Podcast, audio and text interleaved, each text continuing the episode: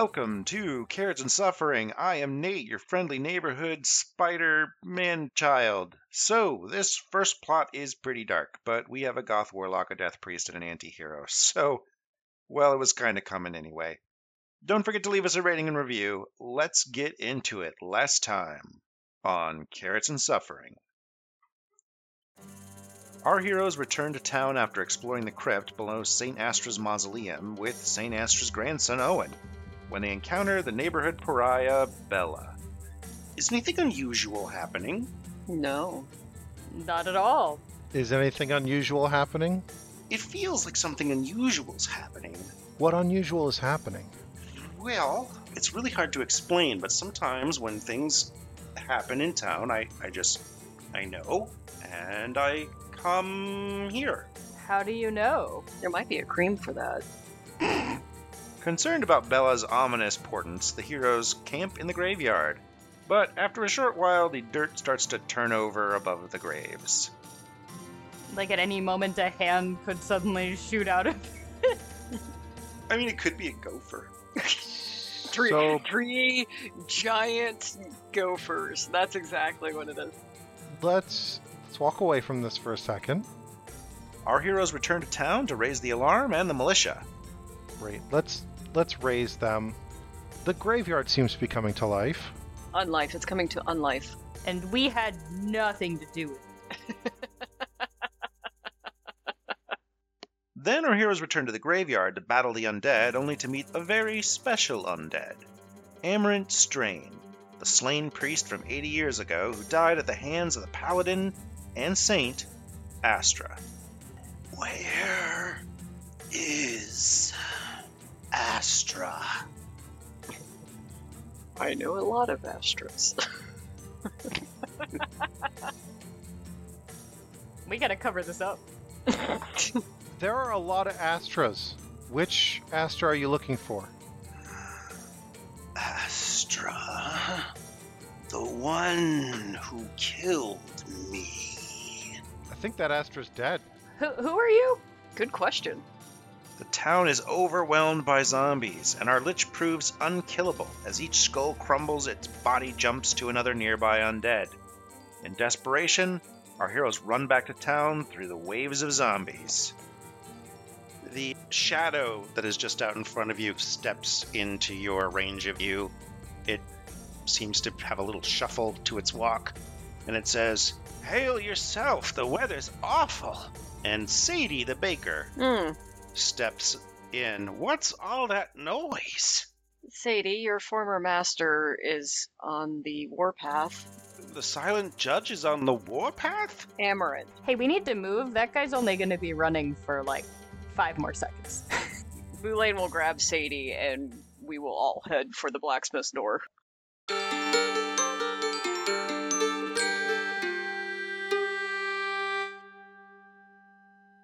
Hi, I'm Nate, and I will be your dungeon master. Hi, I'm Mandy. I play Boulain the cleric.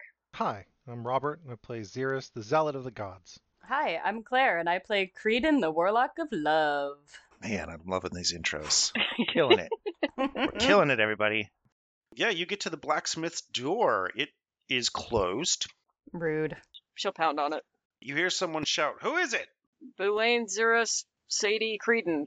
You hear like a clunking noise, and the door swings open. He says, Get in here, quick, quick, quick, quick, I quick. quickly get in. Humans, that's who it is. or well, Mostly human- humanoids. Humanoid. Living. Living. Living. Living humanoid. Owen slams the door shut behind you, slams a board down into the latch, moves a chair back in front of the door, and he has a weapon and a shield. And you look across the room and you see three small kids and two women and a man. You recognize the man who was Owen's son from earlier. Oh, Good. and I'm afraid that your grandfather's enemies are now your enemies, and he is coming For you. for you. Okay, so we need to like get out of town. Potentially. Can we see the journal that your grandfather left, or are there any other items that he left here? It was his father's journal, right? Or was it his father's? well, come here, and he walks over we need more information about this whole curse business. Slides a trunk open and throw pushes it towards you and says, "This is my dad's stuff. Some of it's probably my grandfather's stuff. Boulain will start to go through it. Yeah. Give me an investigation roll." Creedon will dig through it, pull out a rubber mm, chicken. If anybody wants to help me with this, this is not my strongest I, area. I I will also help you. planning. Oh yeah, I got a twenty-two. All right, Creedon finds it. So yeah, you're digging through it. It's old clothes for the most part. 22, Creedon, you pull out a uh Oh wait, I misread intimidation and investigation. It's a nineteen. 19. Still, you pull out that journal that was there from earlier and start flipping through it frantically. You do find a side note reference. So apparently, the Paladin Astra, before he died, insisted on doing a walkthrough of his mausoleum with his son. And the kids mostly in this journal just bitching about it, just constantly like, oh, it's terrible. This is the worst. But you do find one interesting note. It does reference the fact that this rod of Astra can be used to make a permanent circle that will hold in the power of something called the Jade Skull. That seems relevant. yeah, I mean, I'll share that. Hey, is there any more information anywhere about this jade skull thing? Like I said, I haven't done any. I don't even know what's in this box, basically. Sadie, do you remember anything about a jade skull? Sadie says, No. She rolls her knowledge religion and says, I have I have no idea about any jade anything. You said this was this is Amarant? Is Amarant doing this? Amarant appears to be undead. Would we know what a revenant is, or is there a role? Or I mean, knowledge religion. I, you can call him whatever you want to call him. He appears to be driven by vengeance. is that ten? I mean, he's an undead driven by vengeance. He appears to be undead, and he is driven by vengeance. Yes, that's a good way to put it. With a 10, you have encountered zombies and skeletons, and he was in a zombie Right. And a skeleton. and a skeleton. He appears to be able to move from corpse to corpse when we dispatch one after the other, so we will be desecrating the entire cemetery tonight unless we can find a solution to this, which seems to reside with the scepter. Rod. The rod. It's a rod, right? It is a rod. Sadie says, "Oh God, we just we have to we have to talk to him. We have to tell him that, that I mean, Amarant wasn't malicious. What what is what does he even want? Sadie, I do not believe what you and I knew of Amarant is really any longer there. He wants Owen. He wants Owen and he wants his entire family. Sadie, what Owen- happened to Amaranth's family? I I don't know. I have no idea. I wasn't I wasn't there. This I mean, the story goes they Astra knocked down the door and they fought him and they died. Were they already dead? Well, not not according to Astra. Creedon, Yes. can you make yourself look like Owen? Probably. Yeah, let me pull up the text for disguise self real quick, just because I haven't read it in a while. I'm going to try and use religion and knowledge to get any kind of information on the Jade Skull, it as iconography or it as legend. Yep, go ahead and roll it. Oh, that's an 18, which means probably a 22. All right. So there is a legend of the Jade Skull. It predates the Empire, but obviously not the religion. But you've heard a tale of a fairly infamous creature inside of a Jade Skull. The term that comes to mind is a lich. And this particular creature in legend, there was only one of them, but it roamed the world forever, killing people who learned very interesting things. For example, if you invented something, it would try to kill you and disappear knowledge forever. That was its providence. It is referenced as an aberrant creature in very esoteric writings of the Silent Judge. I'll relay some of that as Creedon is doing her thing. You alright over there, Creedon? Yes, I apologize. I was ordered boba. yes, I can disguise myself as Owen. Although he might be a little bit tall, so I might end up being a slightly shorter version of him. I'm 5'4, I can make myself appear a foot taller. I do not believe this creature has actually met Owen, so that probably will not matter. I wonder if he will tell you more, or if he will just try to kill you. Oh, they got weird stuff in this boba. They've got. It has coffee and blueberry boba. I don't know. Ew. I- I think somebody accidentally clicked an extra checkbox. It's very unique. I'm just gonna put that aside. Okay. Usually, you like your co- coffee and your blueberry muffin separate. Yeah. Anyway, yes, I can disguise myself as Owen. Should I do that? I do not know if this will work, but it is possible. Are we using me as bait? Yes. Because I don't love that.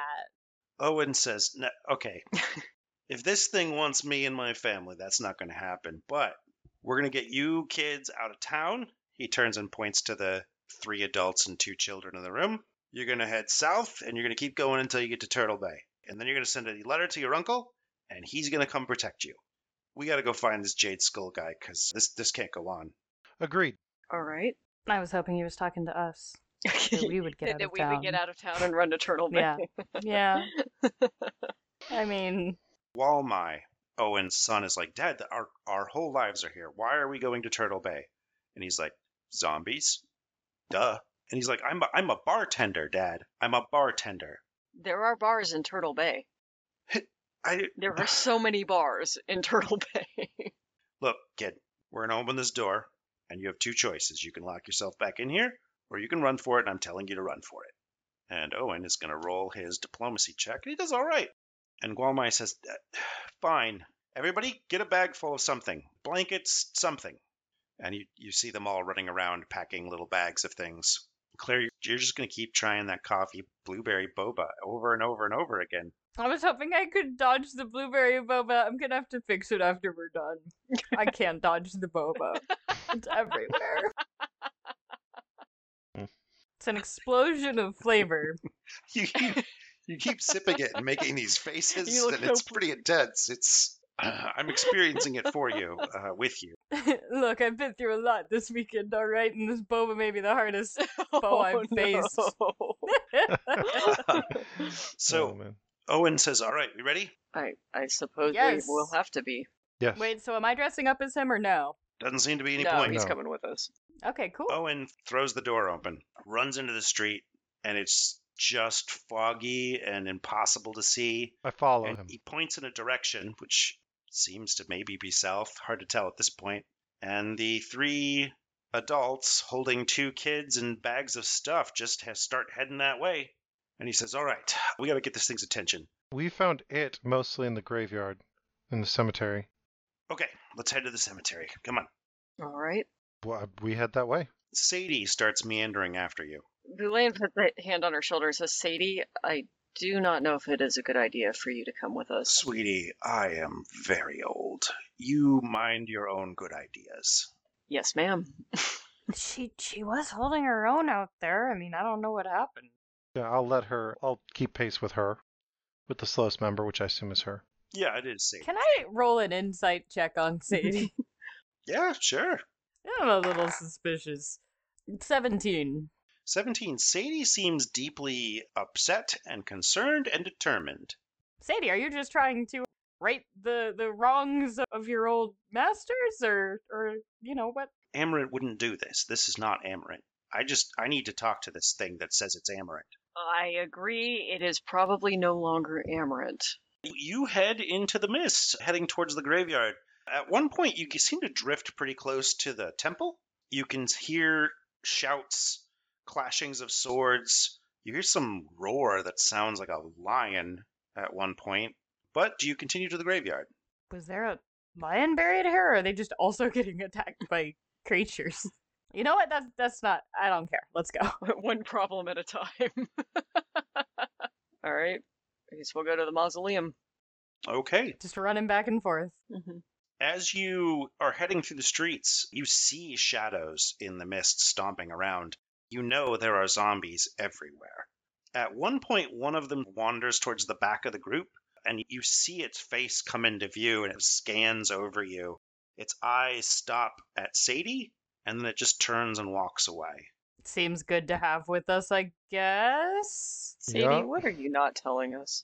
I mean, nothing that I know, dear.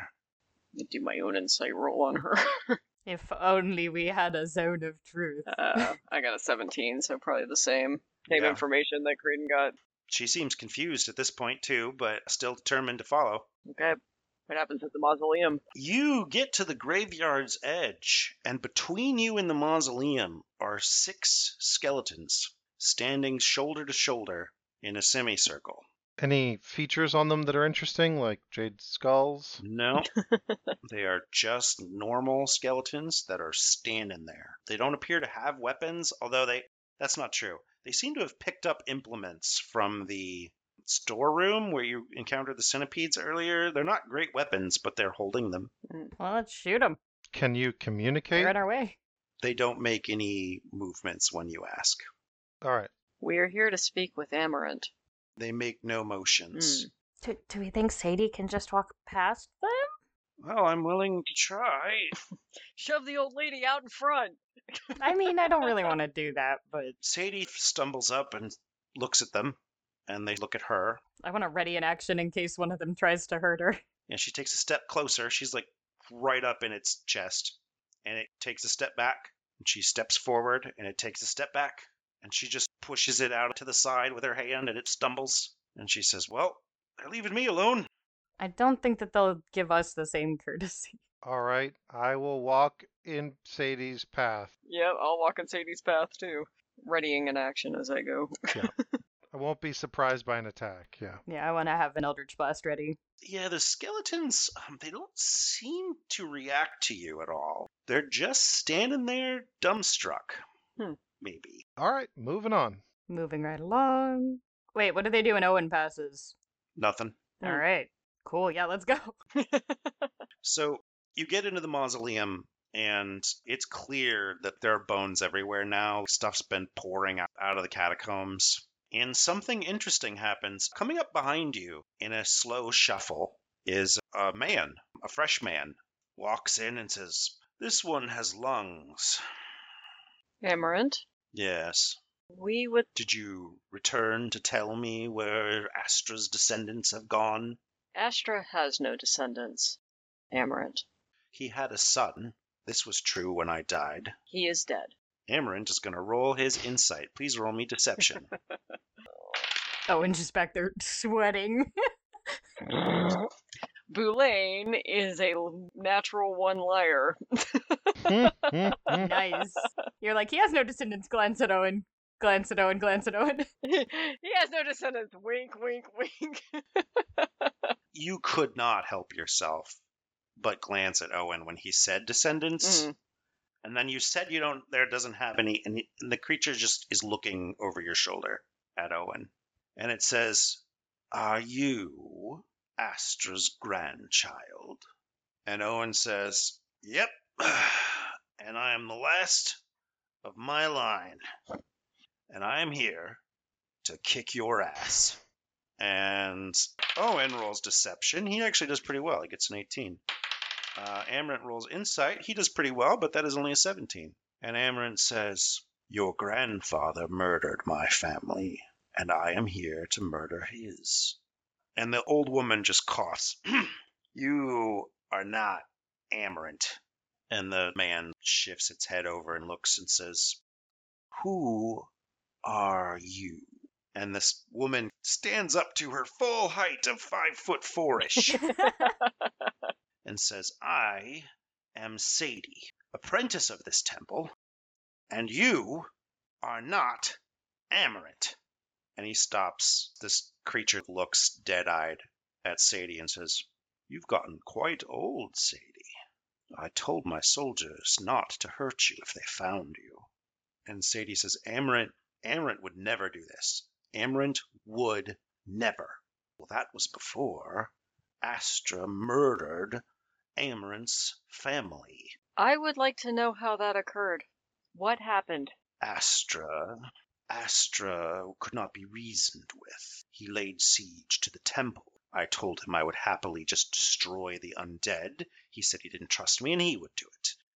He said that I would pay for my heresy, and so I locked myself in the temple, and he came and said that he would kill each and every one of us in the temple, and if we opened the doors, he would make it quick.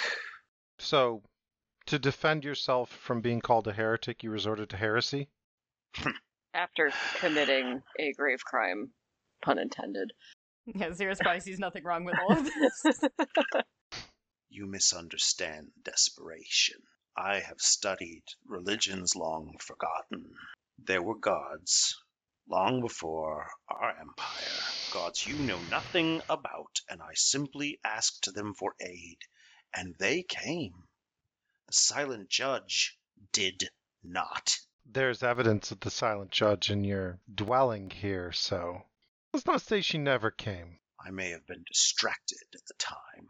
so there's still a lot of people in danger. We should get moving. It's a fair point. How do we destroy you? Hmm. Let me make it easy. If you tell us, it'll be quick. I don't know the answer to that question.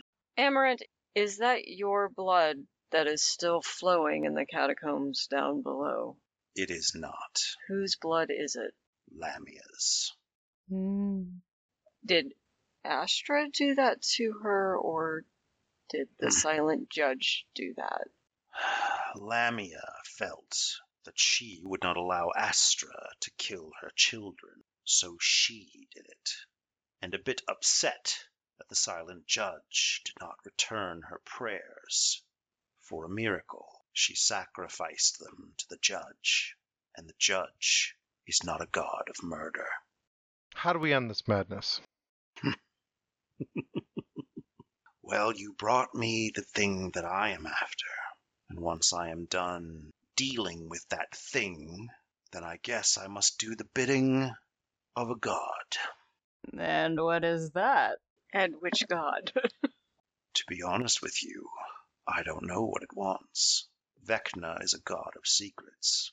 I see. I'm writing that down.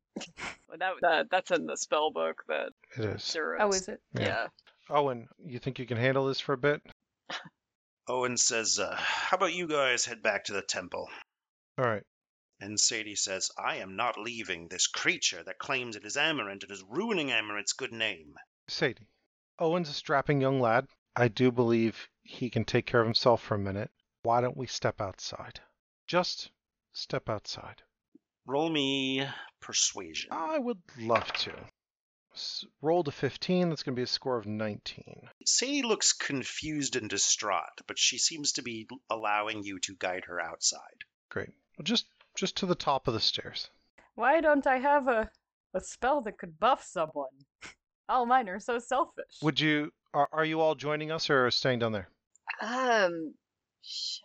I think I'll follow. I will You. follow you out. Yeah. Alright. I don't. I don't like leaving Owen there, but Owen seems a little determined. All right, We are leaving just for a minute. Sadie, we What? have tried physically destroying this form, and it is unsuccessful. It is held together by some form of magic. I have in my possession a book that, if we could destroy, may help, or we need to figure out another way to destroy the magic. Can you read Abyssal? Actually, I I Hold mean, I could actually probably read it now. I can. I'll pull out the book and try and find mentions of a phylactery or any way to destroy it or where its source of power is, those types of things. So as you're digging through it, roll me investigation. That's a roll of a 12, so it's going to be a score of 14. 14. This spell in here is designed to pull the god Vecna to your presence. What that god does or does not do is not spelled out here in any way, shape, or form. There's no reference to a phylactery. There is something claiming to be a god that apparently is quite powerful, and it is here, you think, somewhere. Oh man, we messed this up so bad. what do we do? I'm just trying to think out of character, even what else is down there other than the running blood that might be a phylactery. No, what I'm thinking about right now, given what we know, is I'm, I'm looking for an object of power. Maybe it's a phylactery, maybe not, but it doesn't matter what it is. I'm thinking maybe it's a hand or an eye. Hold on, let me see if that's how meta that is. Roll me religion, and I'll tell you if it's a hand or an eye. Religion score is 19. 19. So uh, you actually you remember a tale of Vecna, only the the version you read, he was not a god in any way, shape, or form. This Of is course he's not. this is a, a some sort of ghost figure, a, a devilish character who challenged the silent judge and lost. And in that tale, this creature lost an eye and a hand, and those items have said to roam the earth.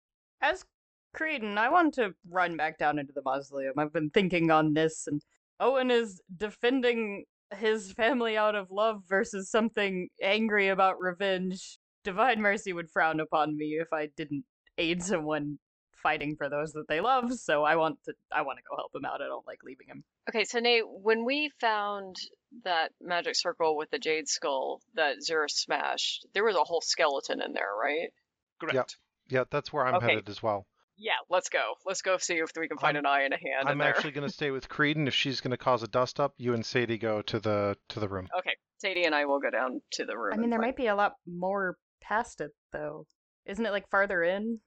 And there might be a lot more on the way. It's in the living quarters, so hopefully I mean, if you think you can make it, It was that secret room. We had to find Yeah. the door, but we know where that is. And Boulain can see in the dark. let out a cry if you need help. So here's what happens. Creedon, you hit the bottom where the temple is and you turn left into the embalming space. And there you see Owen standing in the dark. His shield is tossed aside, his mace is tossed aside, and he's just staring down this creature.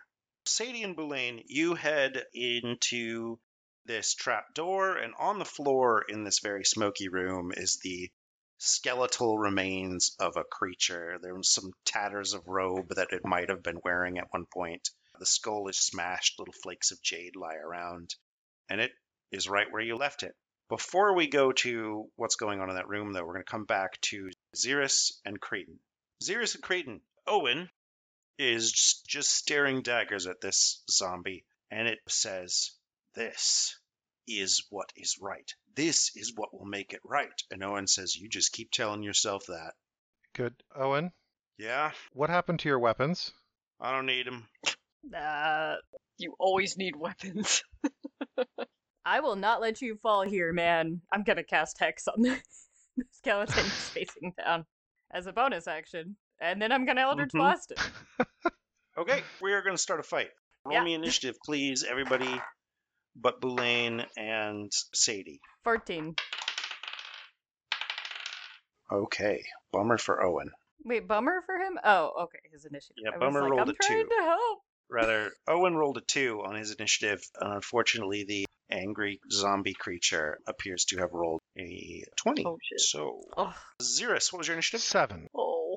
Creedon, what's your initiative? 14. Okay, the zombie creature says, That will be enough of that.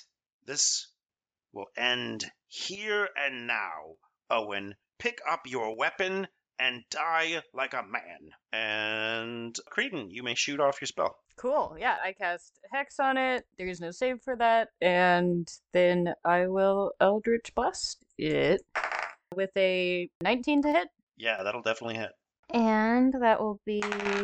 Ooh, 11 force damage, plus this probably won't do as much, but everything helps, right? Four necrotic damage as well.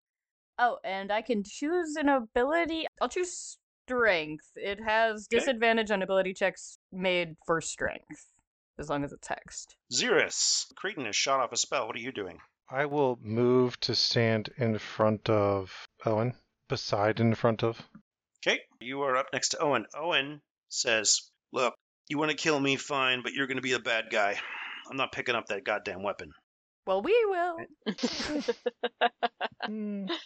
And meanwhile, end of the round. So Sadie and Boulain, you are where we left you. What are you doing? Well, Boulain is going to. Okay, again, I am wondering what the limits of thaumaturgy are. Can she just put out the fire with thaumaturgy? The fire's long out. Oh, out. it's out. The Okay. fire's long out. It's just smoky in here still. Well, she will clear the smoke out if she can do that. Okay. And then she's going to search through the skeletal remains with her quarterstaff. She doesn't want to touch anything, but she's going to try to isolate an eyeball and a hand if she if it's here to find. Roll me an investigate. Okay. No advantage because it's a body. No, not in this Oh, case. Okay. It's a freaky body. It's a freaky body. Oh well, but she got a 19, which is a 20. All right, so you're digging through this body, and uh, there is something you notice. So there's no eye here, everything has rotted away. But in the eye socket of that jade skull that was smashed, there is some strange markings that seem to emanate from one of the eyes. And there is no fleshy hand here. There are two. Okay, what do you mean there are markings that are emanating from the eyes? Like light is coming out in the form of markings? No, no, I mean there's carved Oh, okay, markings, okay, all right. like an Coming explosion out from coming out from one of the eyes. The hands look mostly normal, but one of them, the skeletal bits, are very deteriorated, withered beyond what the rest of this thing is withered. Okay. She's going to, again, with her quarterstaff, gather the hands and this chunk of the skull that's got the markings on it close together, Mhm. and then she's going to cast Guiding Bolt on them. Okay, you smash it with light. Yes. I don't know. Uh, you don't need to roll. I roll. need to roll to hit that. Yeah. You, you don't need to roll. Oh, I don't need to roll. Okay. No, it's an inanimate object, and you've set it on the ground and blast it with light. Meanwhile, back over at the fight, this zombie creature stands up to its height and says, I am not the bird guy here. And then he suddenly shudders and falls to both knees. "Mm. We will solve this another time. Smash my skull and be done with it. I thought you wanted to fight. Your prize is here. Take it. Wait, do you think he's trying to go into another body? Maybe he can only do that when we kill it? Yes, I do. Maybe we should hold off. He falls to his hands, and Owen says, You get the hell out of my town, and you get every one of those people, those things, out of my town. And it looks up and says, Oh, we're leaving. We're already leaving. So can I can I tell that this thing's damaged? So it crumbles under the light. It just evaporates. There's just sand left there, Boulain. Okay. And Sadie steps up and says, I don't know what any of this is, but I'm sealing it in here. And she starts to cast a spell. Sadie, wait. We need to make sure this gets destroyed. That's exactly what I'm doing. Okay. Yeah. You may want to back up. Boulain backs up.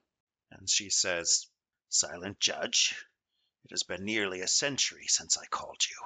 Let us put this to rest properly. And she rolls a dice. Meanwhile, this zombie has fallen to both knees. It seems visibly weakened, kind of like that skeleton appeared when it was in the sunlight before. And it leans forward and says, This will all start again tomorrow night. And the night after that, and the night after that. End it for tonight. Just smash my skull. Nah. I don't think we want to do that. grapple it so I can't do something stupid. It's easy to grapple right now. I I will go ahead and grab it. Okay. It has disadvantage on strength check. Okay, wow, it rolls a two. That's good.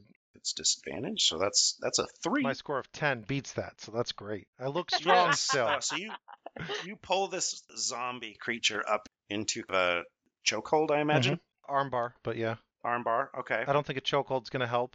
His arm just falls off. No, no, no. It chokes out and says, "This is this is all temporary and pointless." then you won't mind. I thought for sure Astra was still alive. Who else told you to go smashing my skulls? Intuition. we kind of figured it out on our Mm. own. It- usually, a relic in a sigil of blood on the floor is doesn't take that many logical leaps. Your heresy was obvious from your shrines. When you find Lamia, tell her I will never forgive her. That sounds reasonable, honestly. And the zombie corpse goes limp in your arms. Oh. I let it go. It just collapses to the Yeah. floor. It springs to life. It goes, ha ha, just kidding. And then it runs away, going, yeah. Um, Meanwhile, back in this space, Sadie has cast a spell. It appears to be magic circle against evil, Mm, and she has sealed the remains in a circle and is holding it. all right. Boulain says, Do you believe this will hold? No, no. But it'll hold as long as I do. Well, but you cannot just stay here, Sadie. Oh, yes, I can. ah! She says, Sadie, I have many questions for you, and you cannot answer them if you stay here to die. I'm afraid I won't be answering any questions, Boulain. I just make bread. None of this makes any damn sense. Clearly, that is not all you do. Sadie just turns her head towards you and says, I'm going to hold this here until dawn. All right, what would I roll about trying to destroy this dust for good? Because she doesn't believe it's dead and gone just because it's dust. Mm-hmm. Go ahead and roll me religion. Religion. Ooh, that's a 17 plus 3 is 20. Okay, so you don't believe that the actual hand and eye of Vecna were here. What you found is symbolic remains, essentially. You think when this skeleton cast its spell, its eye fell out and its hand withered. Mm. Ew. And when you exposed it to sunlight, it was way, way, way vulnerable to this power of light and simply melted away. You believe that this probably had some symbolic power? You weakened something, some power in this area, but you didn't see it, Okay. and you're still down in a crypt. And I'm still down in a crypt. Okay. Ugh. okay, she will leave Sadie there for now and go back and find Xeris and Creedon and Owen and say, I believe I found a remnant and destroyed that, but there is something else to destroy. Maybe we should go look in the catacombs after all. Sounds like we'll need to. There was a giant centipede in there before. It sounds like we have some time to rest. I suppose we do. We should do that first. And then, yes. All right. Oh, and you should probably follow your family and get out of this town. Go to Turtle Bay. They need smiths. Pirates Yeah. need blacksmiths too. Fine, I'll catch up with them. I mean, you can probably come back once we figure this all out. Yeah, look, you guys solve this problem. Um, I guess I'll go take care of the kids. That is absolutely what you should do. And he picks up the shield and the, the mace and or the hammer and starts walking back out of the temple. I'll walk with him. As soon as we're out, I want to listen. When you get out, the fog seems to be dissipating rapidly. Gets back down to this three, four inch fog on the ground. And all around you, it's gotten very quiet, but you just see little lumps of things that seem to have fallen over. All right. Should we get that room at the inn? I don't know if we should just leave Sadie like totally alone in the catacomb. The other option is we could sleep in the living quarters. Boulain is going to opt to stay with Sadie, whatever the two of you do. She's not going to leave her. All right. Do we need any provisions? I suppose we could use food, but I am content to sleep here. Yeah, Xeris, you and I can go to the inn. We'll, we'll go. We'll go to the inn, grab supplies, and return. And nap. Oh, okay, fine. All right.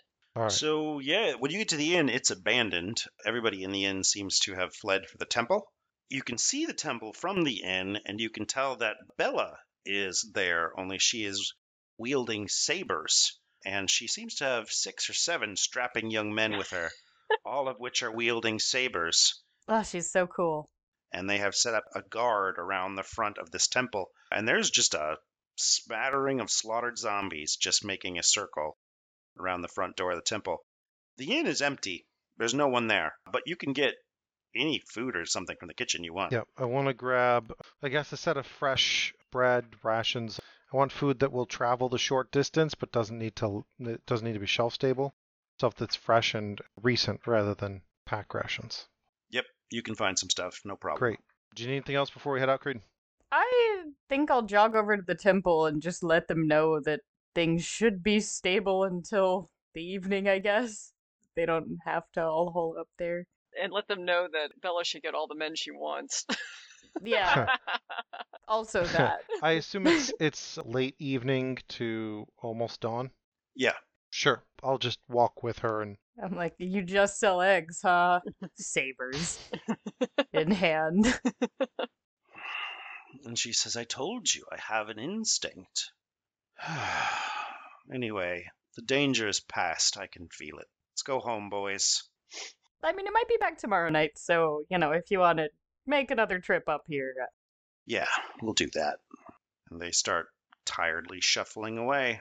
All right. Creedon, I need an intelligence saving throw from you. Oh my god. Oh no, intelligence is not my strong suit. I just have a pretty face. Nine. Xeris, you can also roll me an intelligence Oh, saving man. throw. All right.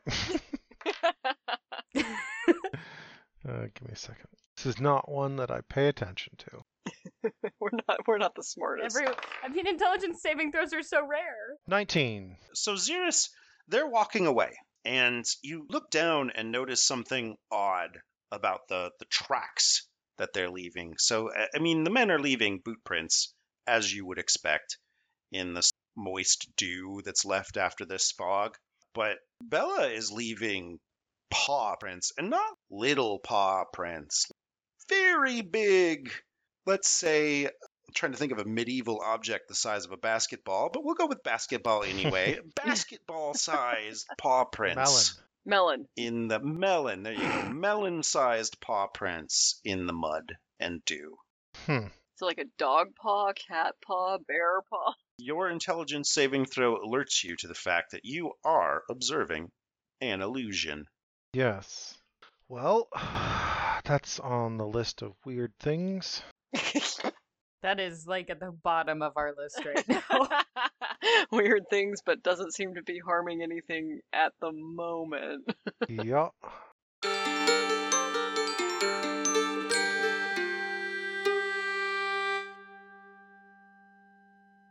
Welcome to the mid roll, and it is time for World Generation Step 5 Player Generated Plot. Now, I'm not going to do too many more on World Generation. I think this is about where you can figure it out from here, and it becomes tips on how to DM in general. So, here's my last one. At this point, you've recruited players, you've shown them the map, you maybe have a document with some world ideas, you have a starting scenario. I've shared with them some themes that I made, and behind the scenes, I have some plot ideas for a full campaign and real details about our first couple of sessions. Now, I stop writing the world. Yes, it has huge holes in it. My cities aren't well defined. I don't know who's in charge of what. There are monsters, maybe, but I don't know much about them really. Uh, but I can generally talk about some big factions if my PCs want to be part of one of those. In short, this world isn't done. In my design style, this world will maybe never be done, but I won't consider it nearly complete until I've run two or three campaigns in it. The world of Carrots and Suffering will be defined in maybe three campaigns. The first defines just one kingdom, the second defines a larger kingdom, the third finishes up defining this continent that makes up my world. Eventually, I might have a new continent, and I might make a fourth campaign. Why start with all these glaring unfinished edges in my world? Well, now it's time for the players to do some writing themselves. They make characters, they give me backstories, they tell me about the politics of their home city, at least as much as they want to. They also form the next seeds of invention that spur my creative juices. A, a paladin from a monastery in the far northeast. Why are they training martial warriors? Who benefits? Who loses? What will be interesting to encounter when this character returns to their monastery? The players are now filling in my map. They'll contribute at different levels. Some of them will craft a family tree in 80 years of history in three small towns, while some of them will declare themselves orphans, pick a town at random, and work on their character voice. The goal here is the opportunity. The follow through by players is mostly optional. Why do it this way? Well, I don't need details before the characters encounter them, generally speaking, and in the meantime, I give them the gift of freedom in their character design.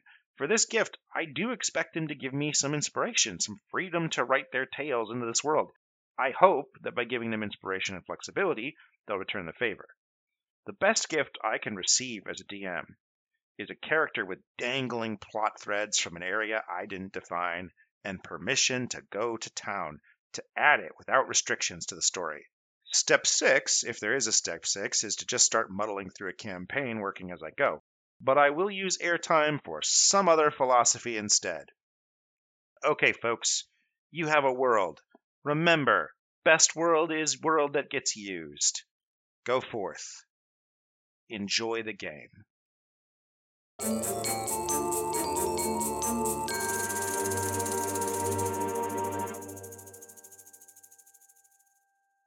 Then our scene opens with Boulain and Sadie hmm in a room surrounded by the burnt ash of books, next to the crushed remains of a skeleton and a badly smudged circle on the floor. A faint light is emanating from around the circle that Sadie's hand is actively positioned on. And for the audience's benefit, Sadie is a hundred year old baker woman. She is actively teetering hmm Boulain is going to leave Sadie to it for a minute, and she is going to go to the room where the blood is running. And she's going to take out the raven, the taxidermied raven that Sadie gave her. hmm And she's going to set that up, and she's going to take out her little travel brazier and some oil and fill that and light it. And she's going to burn a few incense powders in that, and she's kneels in front of it and she says, I do not wish to anger you, but there is a lot I would like to understand here. At face value, this is seeming very unfair, and she's looking at the blood running and covered up, and we do not today know the story that really happened here, and I want to know what that story is. Give me a religion roll. Okay. Oh, not great. Five. The crypt is painfully quiet. Mm. And she goes on a little bit. She says, I I understand the transgressions that happened, and I would not expect you to show up in person the way they were asking you to and the way they asked these gods to. But I wonder at the extent of your wrath in the face of desperation. And then she extinguishes the brazier and studies the taxidermied raven for a good hard minute. And then she sighs and she puts the brazier away and puts the raven away and goes back and says, Sadie, Sadie's sort of focused, and you can see sort of beads of sweat running down her face as she's holding this spell up. And she says, Yes. what happened between Astra and Amaranth? I'm not positive. Astra was pretty tight lipped about it after the whole thing went down. But I gather he was so incensed by what he witnessed that he made some big threats. And Amaranth and Lamia believed him. In the end, they, they didn't survive, and Astra did, and the church praised him for his purging of the undead. And you just walked away because what else could you do? I've lived a long time, and I've found that late at night your mind starts to wander. And I've wondered what happened here. And I think I understand a part of it now. Yes? The silent judge is not a god you pray to for earthquakes or typhoons. The silent judge did grant their prayers. She came to take them to the afterlife. It's not what they wanted, it's what she gave them. It's her nature, it's what they were taught to believe. And they didn't accept that. They wanted earth shattering magics. Because of what they had been reading in here. She gestures around the room. Hmm, Maybe. Amaranth was a, a history theologian. He loved to look into the, the long running tales of gods before gods before gods. And I guess many hundreds of years ago, the silent judge was neutral on the issue of undeath. And he felt he could get away with raising them, and apparently he did. But whatever it is they did in their desperate hour, they definitely broke the rules of their god, of my god. Mine too. Well, how long will the circle last? It's not a very long spell, and I haven't cast magic in many, many decades. But I'm hoping that the silent judge will grant me some extra time. An earthquake of extra time? Just a few extra hours will do. Hmm. Well, I will wait with you. As Xeris and Creedon are heading back, the ground is sort of littered with zombies and skeletons that have just sort of like run out of batteries. You know, they're just sort of fallen over and are twitching and struggling a little bit, but like generally it, the sunlight seems to have really ended a lot of the magic here. And it's it's obviously not gone. These things are still animate, but they are not a threat. Creedon, while walking, is going to look around and speak to Xeris and say, "Z- Xeris, have have you fought a lot of undead before? No. No, this is this is a grave scene. I've read about them mostly in books, but I've never encountered one. Oh, you seem so confident against them. I, I'm scared. I've I've never seen anything like this. They don't teach you how to handle this in the Church of Divine Mercy. I was taught to be ready for most foes with my axe or my wit. You're going to keep me safe, right? Of course, the divines protect us. okay. Let's do this. You clearly have Mercy's favor. I can't even make someone smell good. I can't even get you with someone. I don't know about that. Maybe she knows where her blessings are wanted and you don't yet. All I want to do is hook people up, make them happy. All I want to do is for everybody to bone down, but not like this. She gestures to all of the corpses.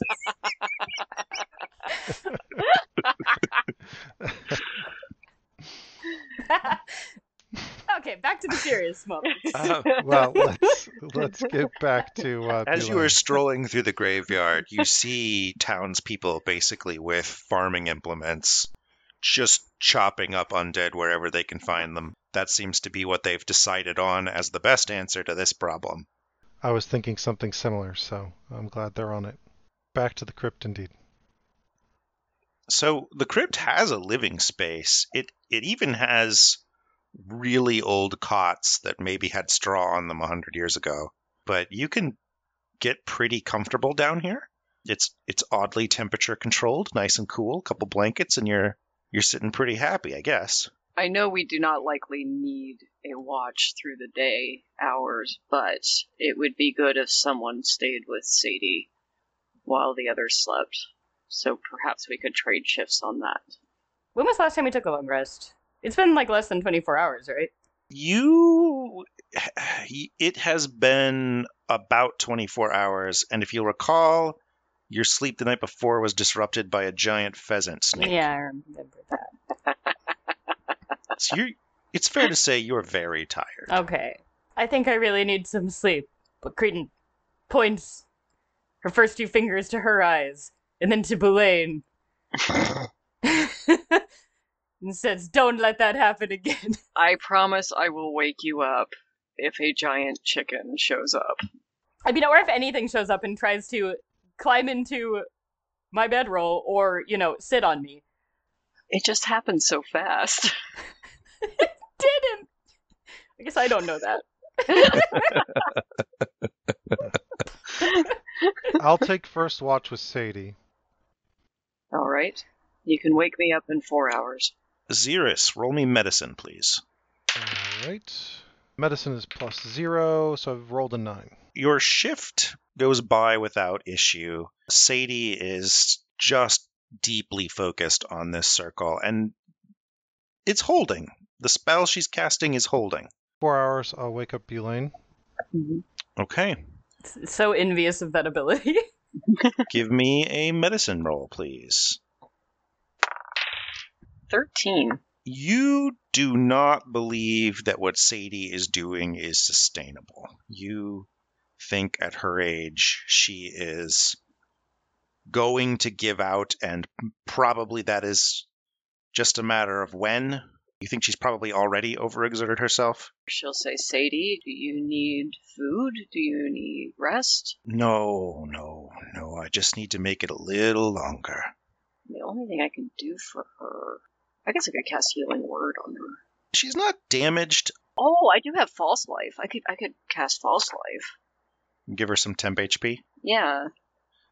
But it lasts for an hour. giving her some unreal vigor even though the HP mechanics don't technically work like that, I think is good. I think I'll give her advantage on this Okay. con saving throw that I've been rolling every shift. Okay. Creedon, you have third watch. We're waiting until night again. Is that what? I thought we were just we're spending eight hours, so We're it's the spending first eight eight hours. hours. of the Yeah, I thought we yeah. were just trying to do a long rest. You were doing a long rest. A long rest is achieved. So Creedon, you wake up. I'd like to establish that Creedon sleeps extremely ugly. You've been like hearing snoring the whole Drool, time. There's Just drool, drool everywhere. Yeah. Very inelegant. but the bed It's charming. is epic. hmm hmm I prestidigitation my hair back into place when I wake up. Man, magic is so useful. It is. Yeah. That alone, that's all you really need. Prestidigitation my eyeliner wingtips to look extra sharp. That's my battle, my battle paint.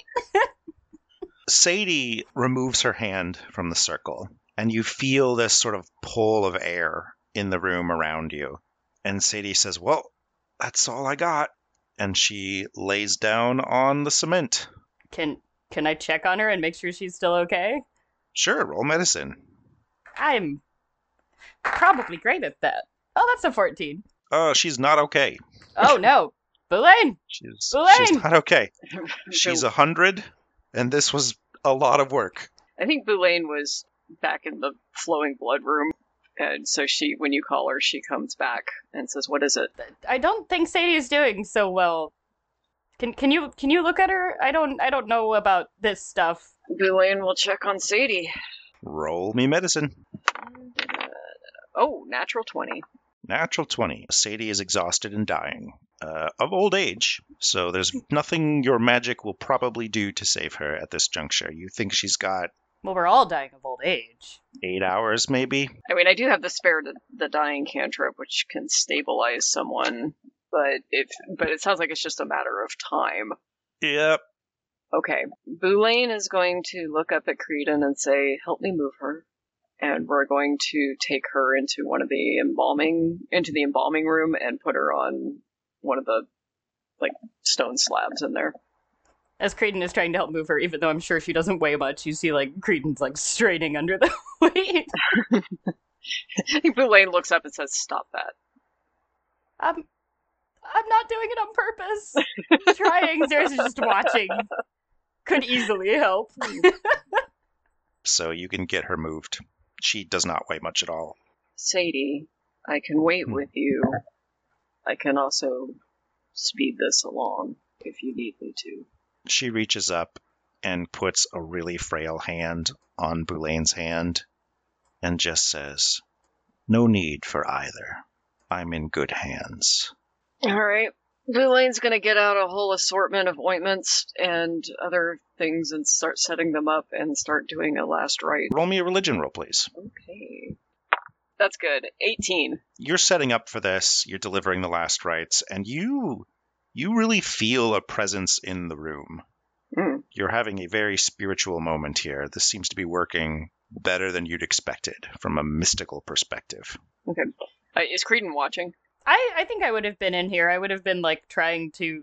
It, it, it's probably normal for people to like also pray to other gods in situations like this, right? Like even if it's not the god that they follow. yeah the gods each have a portion of life on this mortal realm that they govern and it is very common for people to give thanks to them whenever their realm comes along. The limitation is gods only grant power to mortals, one god to one mortal. Hmm. So, Okay, yeah. Then I would be also like saying a prayer to the silent judge, I believe, uh, in this situation, but mostly trying to stay out of Boulain's way or providing any help because I know that she's the expert.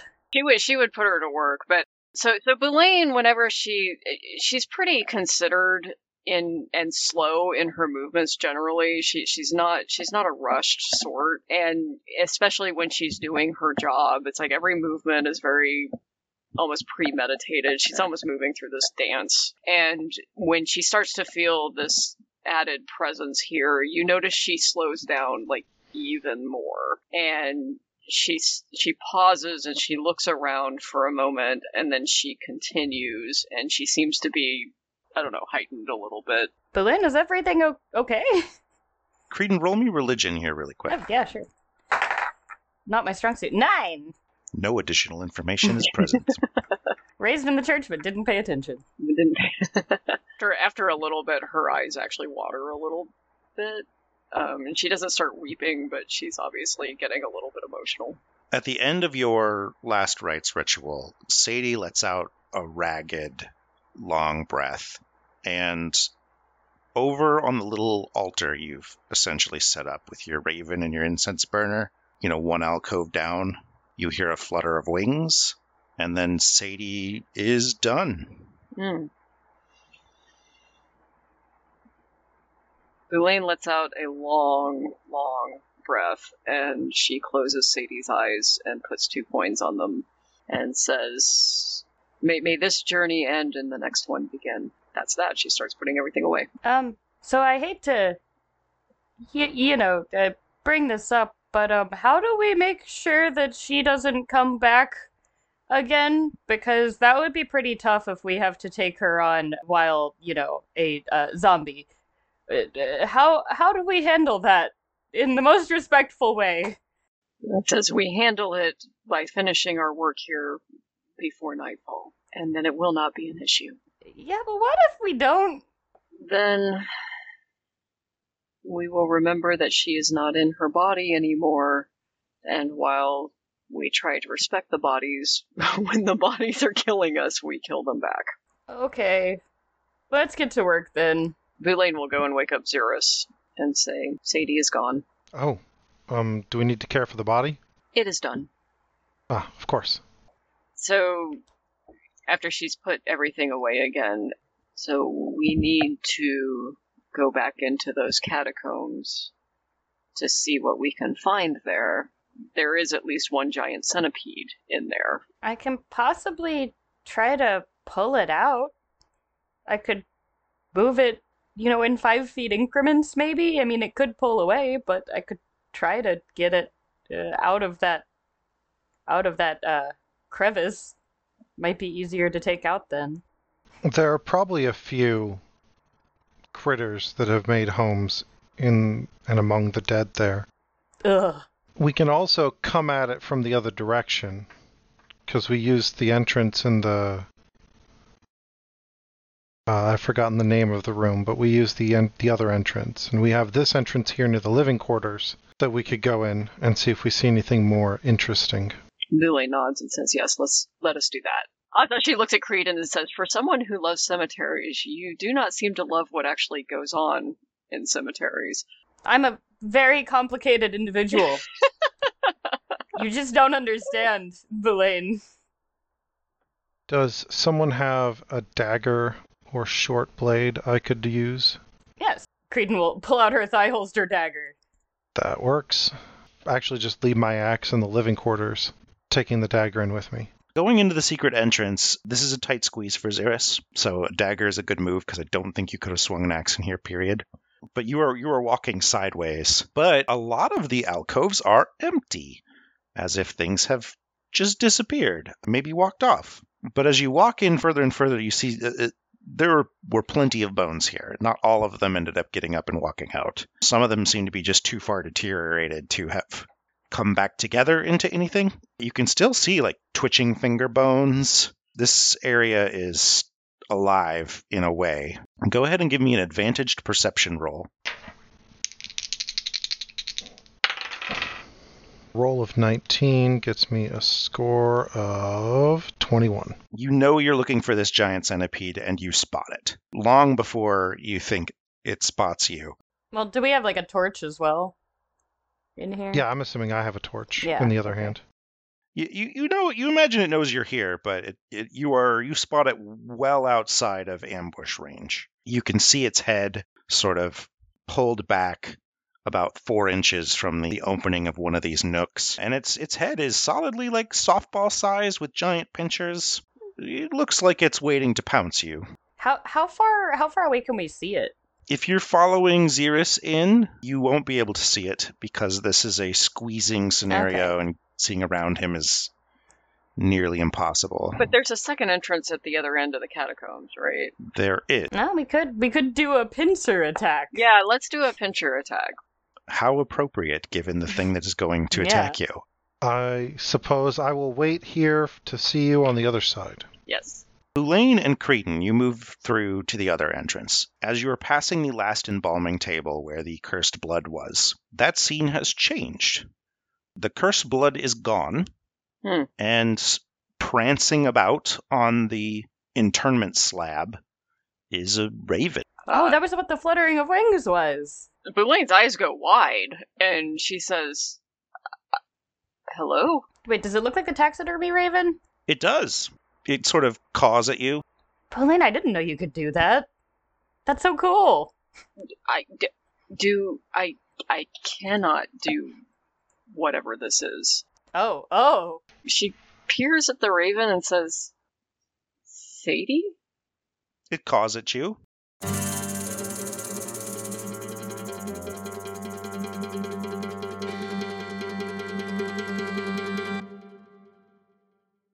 And that is a wrap for today. I was worried they weren't going to find Sadie for a while, and that episode would have just ended on a hellish downer.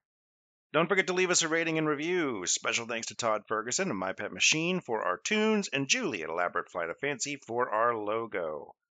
Remember to support your local artists whenever you have the cash. What will our characters do to solve this wandering spirit lich creature? Find out next time on Carrots and Suffering, a D&D Odyssey.